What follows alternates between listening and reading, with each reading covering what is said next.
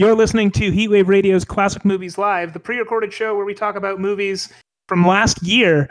And today we're talking. We're we're going to continue a uh, a thread we started last week. Uh, you know him, you love him. It's time for a second Adam Sandler movie. This time we're doing Uncut Gems. This is a movie by Josh and Benny Safdie. Came out in 2019. It was apparently A24, that's the production company. Uh, apparently it was A24's highest grossing movie of that year, maybe ever. It's hard to say for sure. But uh, yeah, this is out this is actually out on Netflix in Canada. So if you are listening to this in Canada, there aren't we actually avoided any real spoilers in this in this episode somehow. So you can listen to this and then decide if you want to see it. But like, just go watch it on Netflix. Uh, spoiler, I guess, for the end of the episode. We both liked this quite a bit, um, to some degree, and I'll let you figure out what that means as you listen to the rest. Uh, the music for this was composed by Daniel Lopatin, and you are about to hear his intro for the movie as our intro for the podcast episode. Here it is.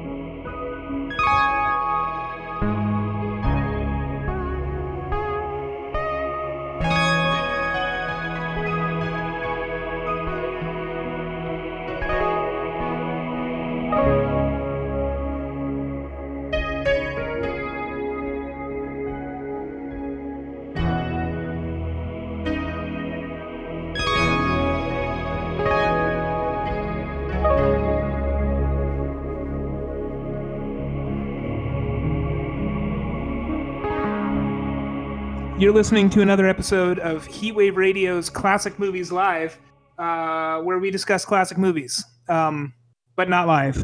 I, I'll get, I'll, I, I have the words down most of the time. Not today. Today we're talking about a classic movie from last year, and I say classic movie because I know it will become a classic. Uh, this is Uncut Gems by the Safdie brothers, starring Adam Sandler. Um, and dang, I mean, it's been like three seconds. We're into it already. Let's. uh What is this movie about, Pierre? You want to tell us what this movie's about? Sure. It's a film about uh, well, starring Adam Sandler, who is a, uh, I guess he was a like a high high end uh jewelry realtor. I, From what I, I think realtor is not the right word, but not realtor. salesman, salesman, yeah. salesman, yeah. And he, I guess he gets he gets possession of this uh this gem, I guess, uncut gem is is uh, what you might call it at the start of the movie, and um, essentially he the movie kind of revolves around this gem in a in a really weird way. It's kind of it's actually more of a subplot, but the main plot is you basically have this this guy um, who is uh, kind of a loser in that he, he's a gambling he has a gambling problem. Um, he owes like a ton of different people money. Um, he's having uh, marital problems. He's not he's not really a great father at all. He doesn't have a relationship with his kids. Uh, what else? He's just he's not he's not doing very well. But he sees this this gem as kind of his uh, his way of finally becoming really really rich, and he's hoping to uh, just kind of win the big time during this movie. And uh, uh craziness ensues, I guess. Yeah, most of the plot points, actually, basically every plot point in this movie is a gamble, which is very appropriate considering it's about a gambling addict. Because, like, the first thing he does is he gets this gem and uh, he's going to put it up for auction. And um, it's he's basically gambling. That that's a gamble because he pays hundred thousand dollars for the gem with the expectation that he's going to make well over a million dollars for it, or at least close to a million dollars. And then like he gives the gem to Kevin Garnett, which is another gamble because he's literally giving it to someone who has no guarantee of giving it back. and he does that before the auction. Um, and then like there's also just literal gambling. This is a movie about gambling, basically, but like not in the traditional way. Like this isn't a casino or a casino movie or 21 or something. Like this is high stakes gambling with your life. Yeah, and uh, it's it's a very claustrophobic because it's very much like a character uh, study on Yeah. on on this guy. Um, you know, very very little plots going on, um, but it's kind of it's it's really weird in that he's just.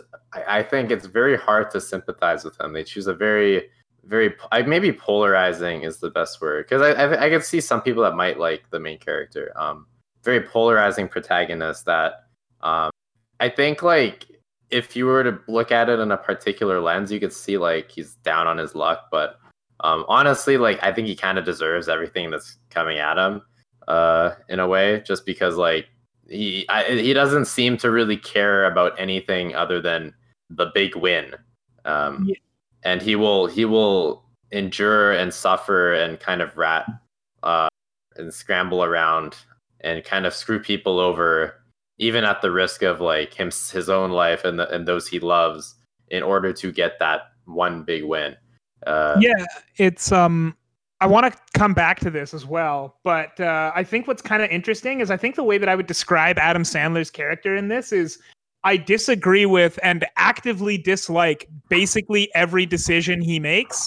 And by the end, like I'm still kind of rooting for him. So on the one hand, like you're right that it's hard to it's it's hard to like him, but I don't find it that hard to sympathize with him on some level. Like he does kind of deserve everything that's coming to him, but I but he still he does that without being without feeling like the bad guy of the movie if that makes sense. Um, yeah, I see what you mean. I, I personally, I, I had a really hard time liking him. I don't know if it was, um, well, okay, I'll say this: like Adam Sandler put out like an amazing performance in this movie.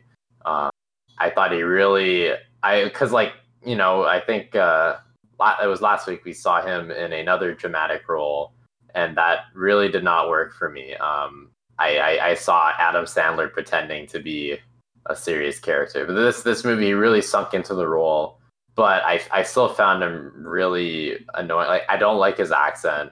Um, he, I still hear like the Adam Sandler accent. It's just like a lot more subtle now. Yeah. Um, which like I think does its job because I, I think the movie's trying to make you hate this guy. I I, I very very much feel like it's uh they're trying to make him as irredeemable as possible. Um, which I think pays off in the way of uh in, in the gambling scenes. I, I it, it's a cool it's a cool trick where you're you're still rooting for him to win and you're because you feel like it's it's kind of showing you how how crazy gambling is and that like even though um it, it's like a metaphor in that like even though you can know like gambling never works out for anyone or it very rarely rarely works out for anyone and it's really not good for you um a lot of people still do it right? And it's kind of like with this character even though this movie gives you so many different reasons to think he's like to for him to be like to to be uh not empath- empathized by the audience i guess is the best way to say it Mhm. you still want him to win in the end uh, in the big in the big gambles which is very weird but I think works. I think like this movie pulls some interesting tricks in that. For one, like you want him you want him to win in those gambles partially because you're invested in it, like you know the gambles where like you don't exactly know who he's up against, I guess. But also um it it does this weird trick where this is a movie about gambling and kind of how gambling has ruined this guy's life and yet the only major direct gambles he makes in the movie like where he's actually doing sports betting pay off he wins both of those gambles. There's two really big ones, and he actually wins both of them. He's right. So, um, this movie does this weird trick where you know that his life is ruined by gambling, but it also makes him seem really good at it, even though Yeah. he, yeah, yeah. Uh and i think it's also like you know it's it's also the way a gambler thinks you know it's just like how could i lose in some sense? And the audience is almost kind of given that that theory of like or that that sensation of how could he lose because in our minds or what from what we've seen he's never lost right? And I think also in his mind, in a lot of these ways, in a lot of these situations for him, there is no way he could lose on this bet, which is why he makes such insane bets because he truly does believe he's going to win these things. Yeah, because he takes it way far. Like his last gamble, his last bet that he makes in the movie, he's betting on like individual actions of individual players, specifically of Kevin Garnett, like not super insane things, but kind of ridiculous in that in how many specific things he's thinking this player is going to do.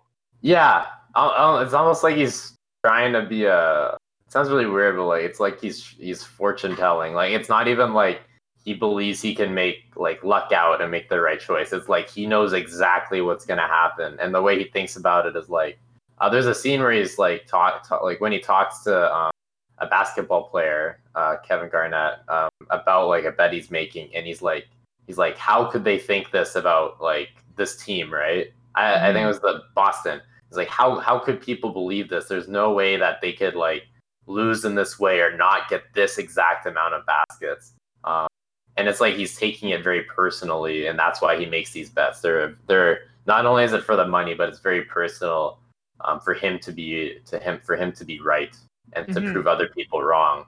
Uh, so he, he kind of treats it as like a an underdog story, and that ev- like the whole world does not think that he has what it takes to uh, know what happens in the game.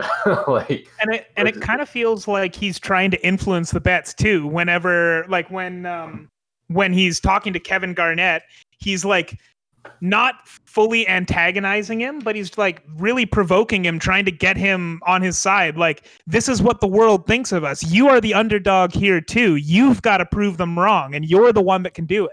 Yeah, and he drags him into it and everything. And then he makes a bunch of bets on Kevin Garnett specifically. Yeah. So, um, well, and then it also kind of ties into the, I, I guess in a weird way, it ties into the the gem or whatever, because he believes that he has an influence on Kevin because this gem that he gives Kevin is very special, mm-hmm. and it, it gives him almost like supernatural powers to be able to win, which is again also how a, a gambler thinks. For at least right. well, from what I've experienced, because you know you, you kind of see it, you see a pattern or you see a thing, and you're like, okay, this is like like it's not really a gamble because it's like you believe it's it's in like God's hands, you know, and God is on your side. Yeah, know, it's in interesting because at one point he literally says Kevin, like, or he he says like he believes the gem has magic powers, and he says it about Kevin Garnett, um, like like it's like he's kind of making fun of him. But on the other hand, while Adam Sandler maybe doesn't believe the gem has magic powers, he does believe that it gives him magic influence over Kevin Garnett. So you kind of get that you kind of get that uh, two different facets of that way of thinking.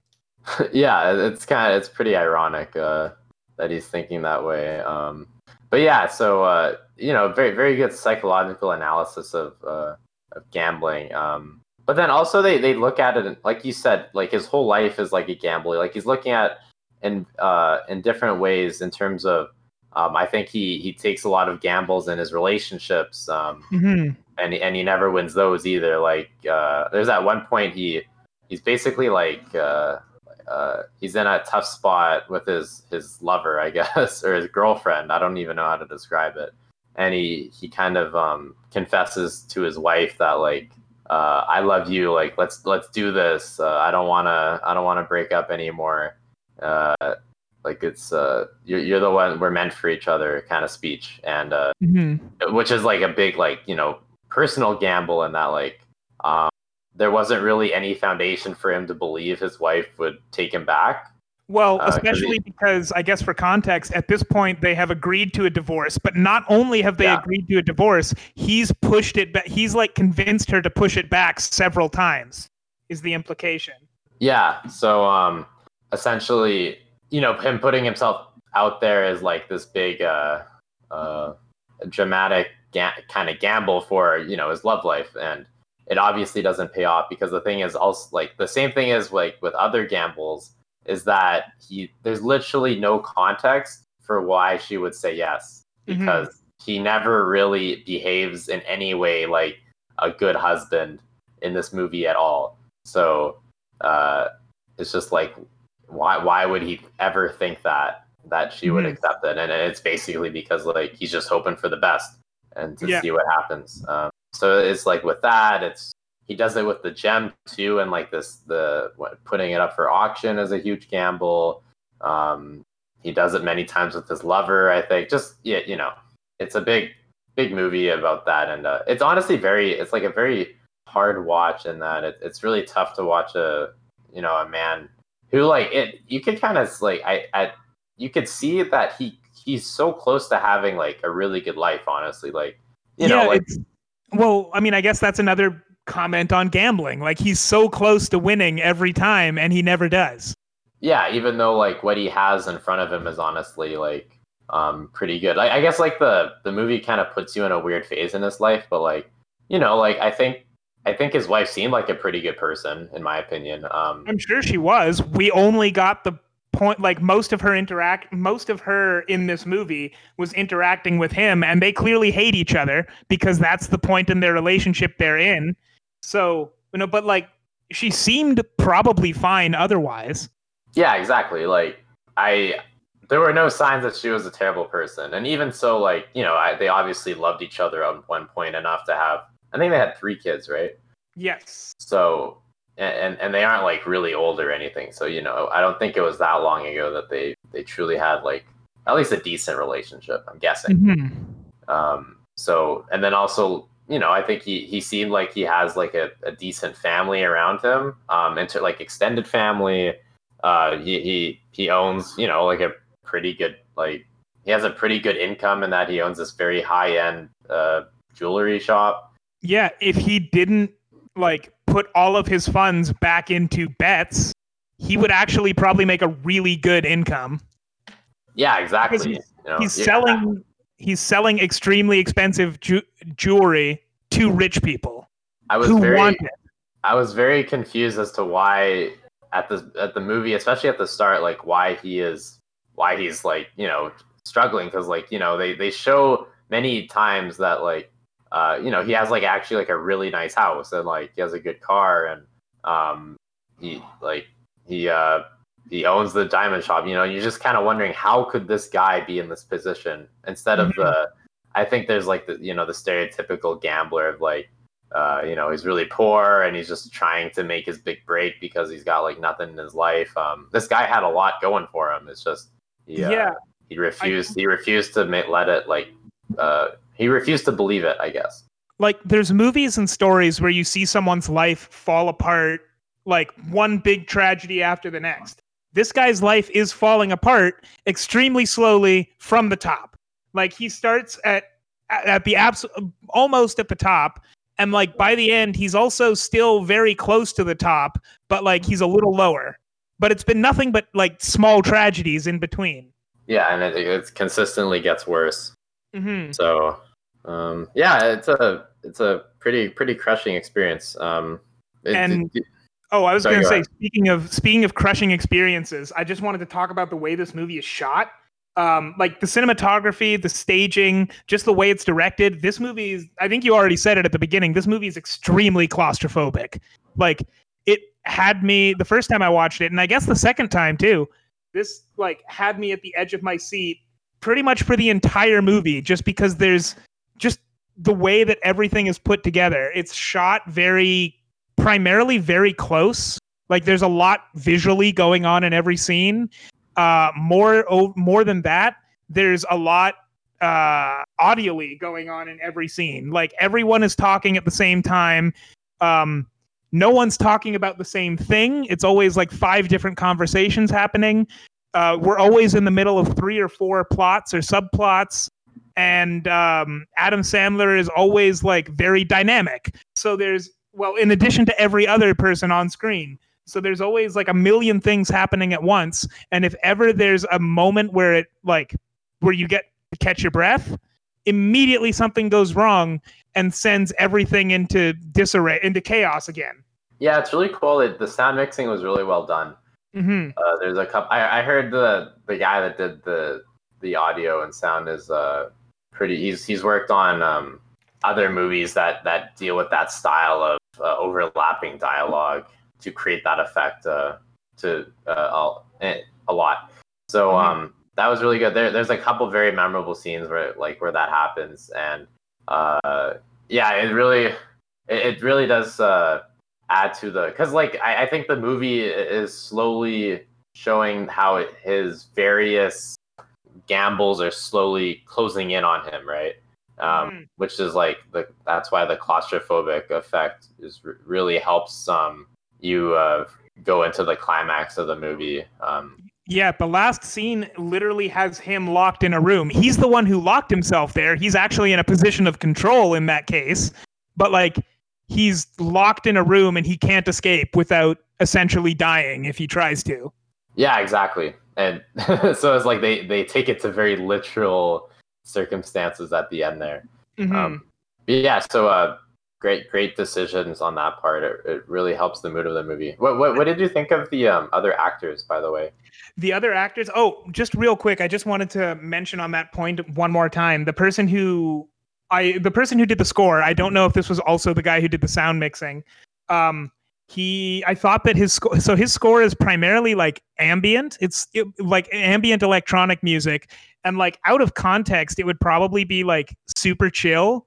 But in context with everything else going on and the way that it's turned up just enough so that it is also kind of an overlapping thing it adds to that feeling of t- it, it adds to that tenseness so much. It's really unnerving despite being like pretty chill electro music Yeah, I, I personally I, I had a really hard time though because honestly the movie is like just very um I guess absorbing. So like it's it's hard to pinpoint the fine details like that. i would say that like to sum up this word and to sum up this movie in two words those two words would be sensory overload literally all the time Yeah, exactly. And it's not like a it's not the same as like when you watch like a like a Transformers movie, right? Like it's done in a way that's uh not an I guess well it's supposed to be annoying. I, I don't know how I would exactly describe it, but it I guess it it's really important for the plot and it's service it's made to service the plot rather than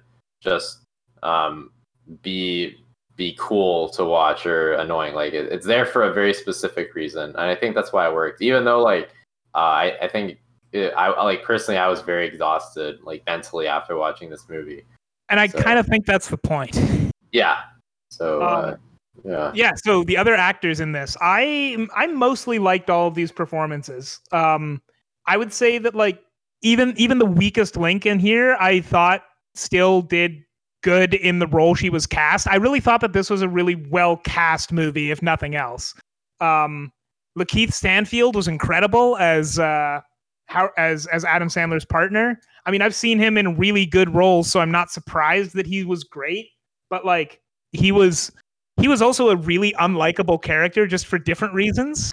He was. I mean that's every Yeah. character though. I'm not gonna lie. I, I Uh, yeah, I- like even Adam Sandler's wife was played by Idina Menzel, who should have been the most likable character in the movie, and even she was really unlikable. Again, it's because we caught them at a terrible point in their relationship, but like I didn't love her either, even though her performance was very good. I've never seen her I don't think I've personally ever seen her in a live action movie, so I was pleasantly surprised to see her there. But she is like a trained Broadway actress, so I'm not surprised, I guess.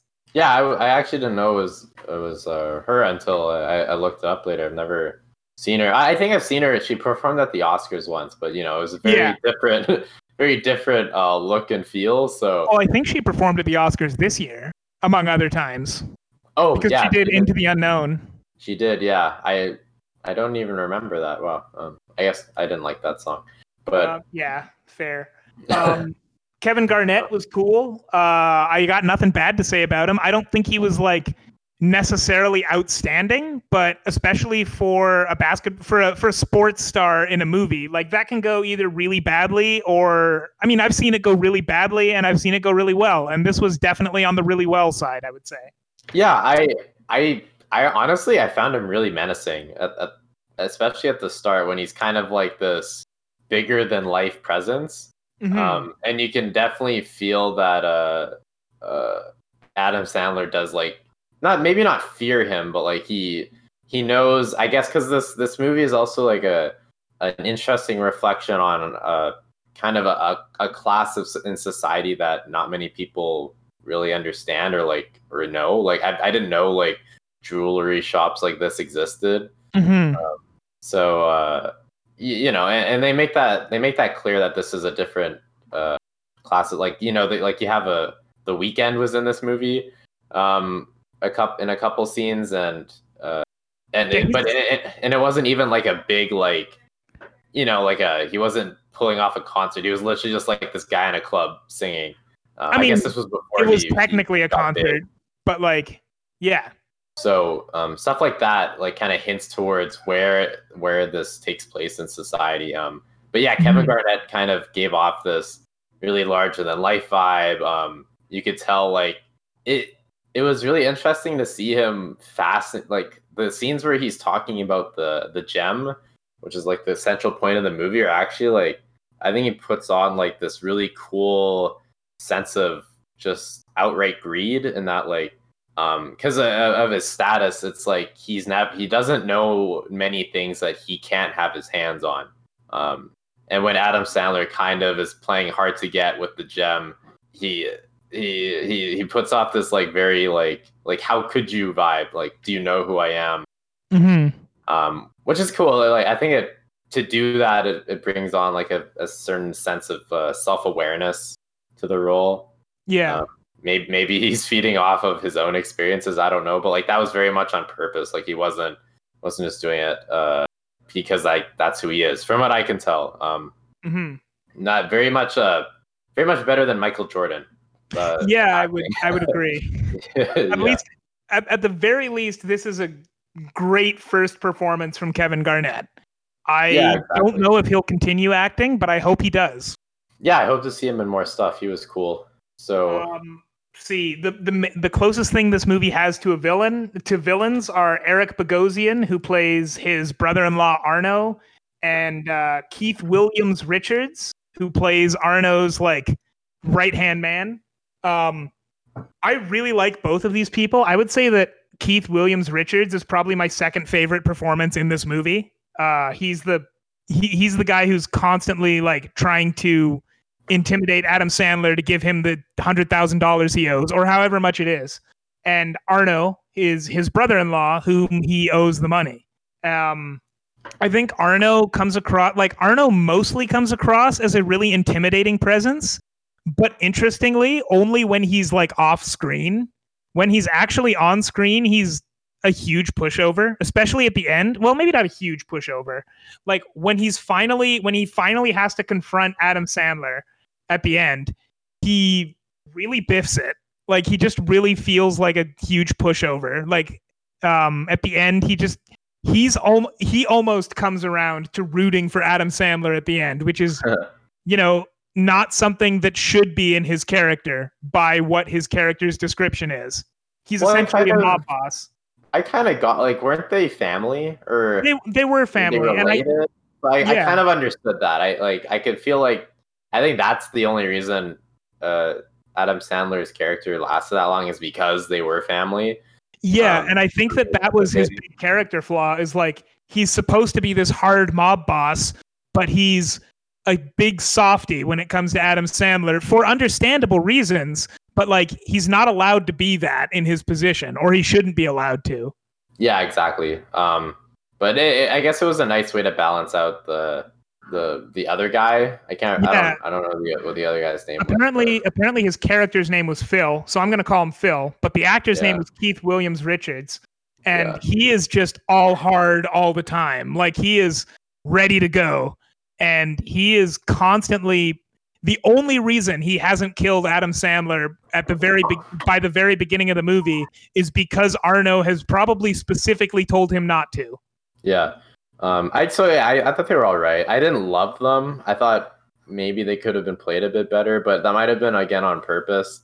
Uh, I do think wasn't that, like- supposed to like them, and they were they weren't like because they weren't like cool mob bosses, you know, like they weren't these guys from Gotham with like uh like like a, a crew a crew around them and like uh like they're going they're doing some really like interesting criminal stuff. These are just kind of guys that like they look kind of a little old, a little too old to be doing this. Uh, they they don't seem that menacing at all. Um, they don't really have like a big gang or whatever, or like they're not sipping martinis and stuff. Like they just Yeah, seem like very normal people that that just want their money back. Um, even though like yeah, they're not that menacing. So Yeah, he's dealing with collectors, not like the cool mafia. yeah, which I yeah that might have been on purpose because like I don't again this movie was not trying to make you want to think anyone was cool. Yeah, and Um, also I'm not sure if I liked him because he gave a really good performance. I think he did give a good performance, but I think that me liking him as much as I did also comes down to the fact that this was just a really well cast movie.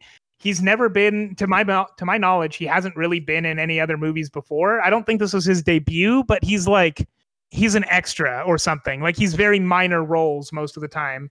And like he was just perfect for this role of being a hard ass essentially. Yeah, I I, I guess he was he was all right. I, I'm not gonna lie, Adam Sandler really did steal the scenes and a lot of Absolutely. It's and like very much all of the all of the scenes. I guess I can't think I- of anyone that maybe did other than KG, uh, other than Kevin Garnett actually. when Kevin Garnett was on screen, like Adam Sandler, I still thought stole the scenes in those, like stole the show in those scenes. But Kevin Garnett is like a very imposing presence. Like he was, he was kind Yeah. of, he was at least on par with Adam Sandler at the beginning of most of those scenes. For sure. It might have been also due to the fact that he's like two two feet taller than uh, Adam Sandler. Oh yeah, you So see that- him standing next to each other, like with Kevin Garnett. You can't even like see his head up. Yeah. uh, when they're beside each other. I think, or fully at least. So Mhm. um, a little, maybe a little cheat cheating there. It's not fair. So yeah, but yeah, I I'd say like overall, like it was a pretty good movie. I wouldn't say it was like anything special personally. I I didn't I didn't fall in love with it. I, I think you I think you might feel differently. I, I Um, really loved this movie. Yeah. Uh well like what would you say was like like the top like three things, I guess, that like makes this like movie like truly stand out? Uh, the directing, Adam Sandler's performance, and the writing, probably in that order. Oh, okay, cool. Yeah. Yeah, I guess the writing was pretty pretty solid. I, there was no like parts of the movie where I was like this is stupid or whatever. So I did Yeah, I did find it I, again like this is probably on purpose, but I did find it annoying how gullible Adam Sandler was at times. Like giving giving Kevin Garnett the the stone um was just kind of stupid. I, I didn't Mhm. really understand why he would do something like that, and I found that frustrating. Um, but I that might have been because I- he got the ring in trade, and then he got to put that up as collateral for a bet. That might have been it. I'm not sure. to be honest, I think the reason was because Kevin Garnett was standing next to him and was a very imposing dude, he basically pressured Oh, yeah, into it. too. as did Lakeith Stanfield. Um, yeah, I guess. So that was it. That like that whole dynamic there was so weird. I don't know. Um, but it, it Yeah. did set up the stage very well. It was like, weird. I, it kind of came across as if as if every single character in this movie hated every single other character. yeah, except for I guess the The the Weeknd. lover, Julia, Julia the oh, lover. right. Yeah. Um, maybe the Weeknd. I don't know. He didn't have much to do. it was just kind of funny to see him there randomly. It was interesting. Like it was funny that he was actually integral to the plot. He wasn't like a very big role, but he has an important role in the movie. Yeah. Uh, there's a scene where Adam Sandler like like what gets in a fight with him almost, and it's just kind of Yeah. hilarious to watch. How Um, many how many of the Weeknds can say that they had a fight with Adam Sandler? One. All of them. Exactly, They can all say yeah. that now. it's just so um it's it, they do this uh, the the celebrity roles very well honestly like they they don't over dramatize it um I, I guess kevin garnett because he's more integral to the plot like it makes more sense um but like the Weeknd i think could have come off very easily as a ooh like we have a random celebrity in our movie oh look at this um So it sounds to me like he was originally his role was originally supposed to be much bigger. Um, it doesn't really matter that it wasn't. I think it. I guess it probably could have been, but it's fine that it wasn't.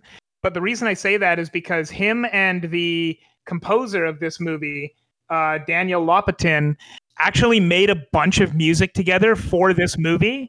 Some of which may have ended up on the Weeknd's new album. So, oh, like, cool they actually like he was very involved with this movie, or he was more involved with this movie than it seems like he than it seems like actually came across. Yeah. Oh, interesting. Okay.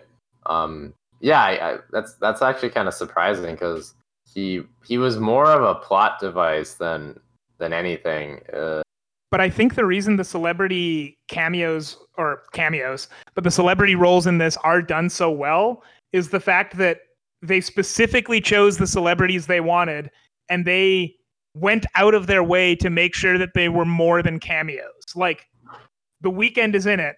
Let's build a plot point around the Weeknd that actually makes sense and then have that happen. Kevin Garnett is in it he's going to be one of the main characters and we're going to build him into the plot and have every facet of Kevin Garnett's life at that time be important to this movie somehow. Yeah, that that might be why. I, they uh they put more effort. Also there was never like a scene where I was like, "Oh, it's the Weeknd." You know, it was more like like you you barely even like see his face honestly. He's just kind of around, but like there's no scene um I don't know if you've seen a uh, Pitch Perfect three or Pitch Perfect two, uh, where uh, DJ Khaled's in it, and he's like, "Oh, hey, I'm DJ Khaled," uh, and it's like this huge like celebrity moment, right? Um, right. In terms of like, ooh, we have a celebrity, like a music celebrity here. Look at this. Whereas like the Weeknd, like they never go like like he doesn't have this random like, hey, the Weeknd, how are you moment. Like literally like he just kind of gets into a fight with them and you barely see like the Weeknd's face um, um, what's kind of funny is you say that there is actually one single celebrity cameo that's kind of like that in this movie, and that's John Amos. I don't know if you know who that is, but there's a point where um, Adam Sandler is taking his son to the bathroom uh, in his apartment, and he says, "Go knock on my neighbor's door." You know, this is funny. He played the he played the dad in um, Good Times and his son oh. has no idea who what Good Times is. Yeah. But when the guy opens the door, if you know what Good Times is, it is actually the dude who played the dad from Good Times.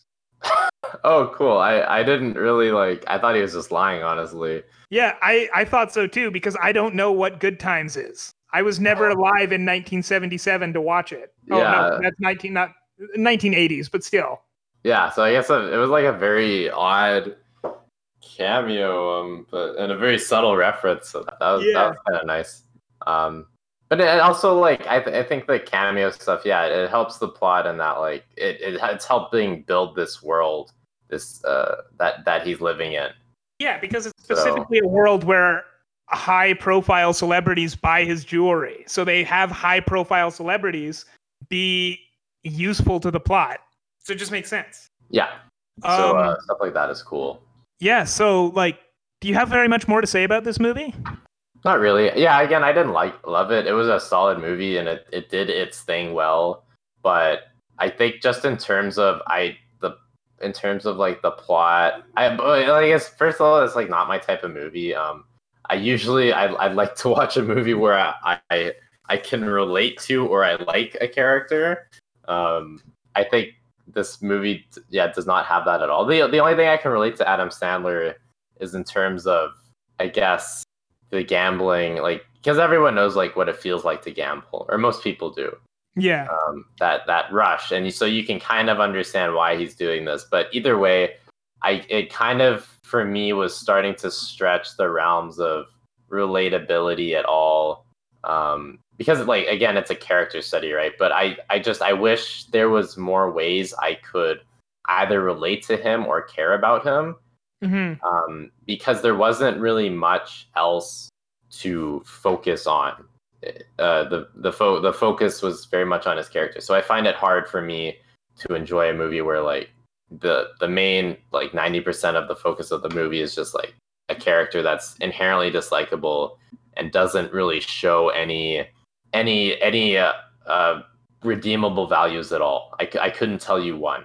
So okay. I, I yeah. found that um, for me personally, I don't I don't I think that's a little uh, maybe not lazy. Like I, I get why they didn't do that, but just it doesn't work for me as much as I would have liked. Yeah, that makes sense. Yeah, but um, um but yeah, um, still like very well directed. And so I guess to close that out, what would you give this movie? I'd say like a uh, I'd say like a seven point five, maybe an eight. Damn. Okay. Uh, I I still like enjoyed it. I I and I think objectively it's a very well made movie. right. so- okay. In terms of that, like I definitely um and I'm I, I definitely like would be interested to see what the Safdie brothers do next. Yeah, I actually it. kind of want to go back and watch some of their other stuff because I'm. I gotta say, so some of my favorite movies. Well, one of my favorite movies is Requiem for a Dream, which is a movie that makes me feel frightened and exhausted. And so I Yeah. really like movies that like are really upsetting and like make me want to stop doing anything after I've watched it. and that was this movie and so this is very much my type of movie i think because like i really like those hard thrill like this is a very intense thriller it's not a horror movie where you just feel grossed out at the end but it's like there's so much happening that like you said by the end you just feel exhausted so this is very much my type of movie and i really liked it this was one of my top movies of last year easily um and i'm gonna say that like if i were to rate it i would probably give it like a eight and a half or a nine out of ten for sure. Damn, pretty good. Uh, in terms of, you should definitely. I was I was surprised to see. Uh, they they actually directed a Robert Pattinson movie. Yeah, it was the last. I actually, ago. I had originally wanted to go see that one in theaters. I just never got the time. Like it was just one of those things where I wanted to go to the theater one day, and that was there. But then I ended up not going to the theater. Oh, so um, close. Yeah, yeah, I, I might. I might actually watch that one. Um, because you know, I I think it's kind of cool that they do this twice, where they kind of take this actor that's not really seen for dramatic roles, and they they put they put them in that position. yeah, they make- although I am very they make it impressed with the roles that Robert Pattinson's been getting recently. Like he's definitely I think that as of this year for sure, he has gotten out of the shadow of Twilight and Harry Potter. Yeah, for sure. Um, he's he's he's on a streak, and I, I I'd love to see if if uh they that was part of his upcomings because I still haven't really seen any movies from him before this year or last year, I guess. So I mean, I saw. Cosmopolis, which is pretty disturbing, and I guess I would recommend it, but it's it's weird. Like it's it's a movie about sex hangups, I think. So like it's Hmm. it's got a lot of uh, it's got a lot of weird stuff in it. It's just it takes place all in the back of one car, pretty much. It's very strange. oh, So interesting. there's my random movie recommend recommendation of the day: Cosmopolis. Go watch that and feel upset. Okay, maybe I won't. but uh, yeah, um, I guess if if that's it, uh, Uncut Gems, I would recommend. Yes, definitely. And Very this is our this is our 40th episode. I think we're gonna try and do something special for our 50th. I don't know what that is yet, but that's uh, that's something I think I'm gonna try and remember to do. All right, well, yeah, thanks for listening, guys, and we'll see you for the forty first episode. Hell yeah.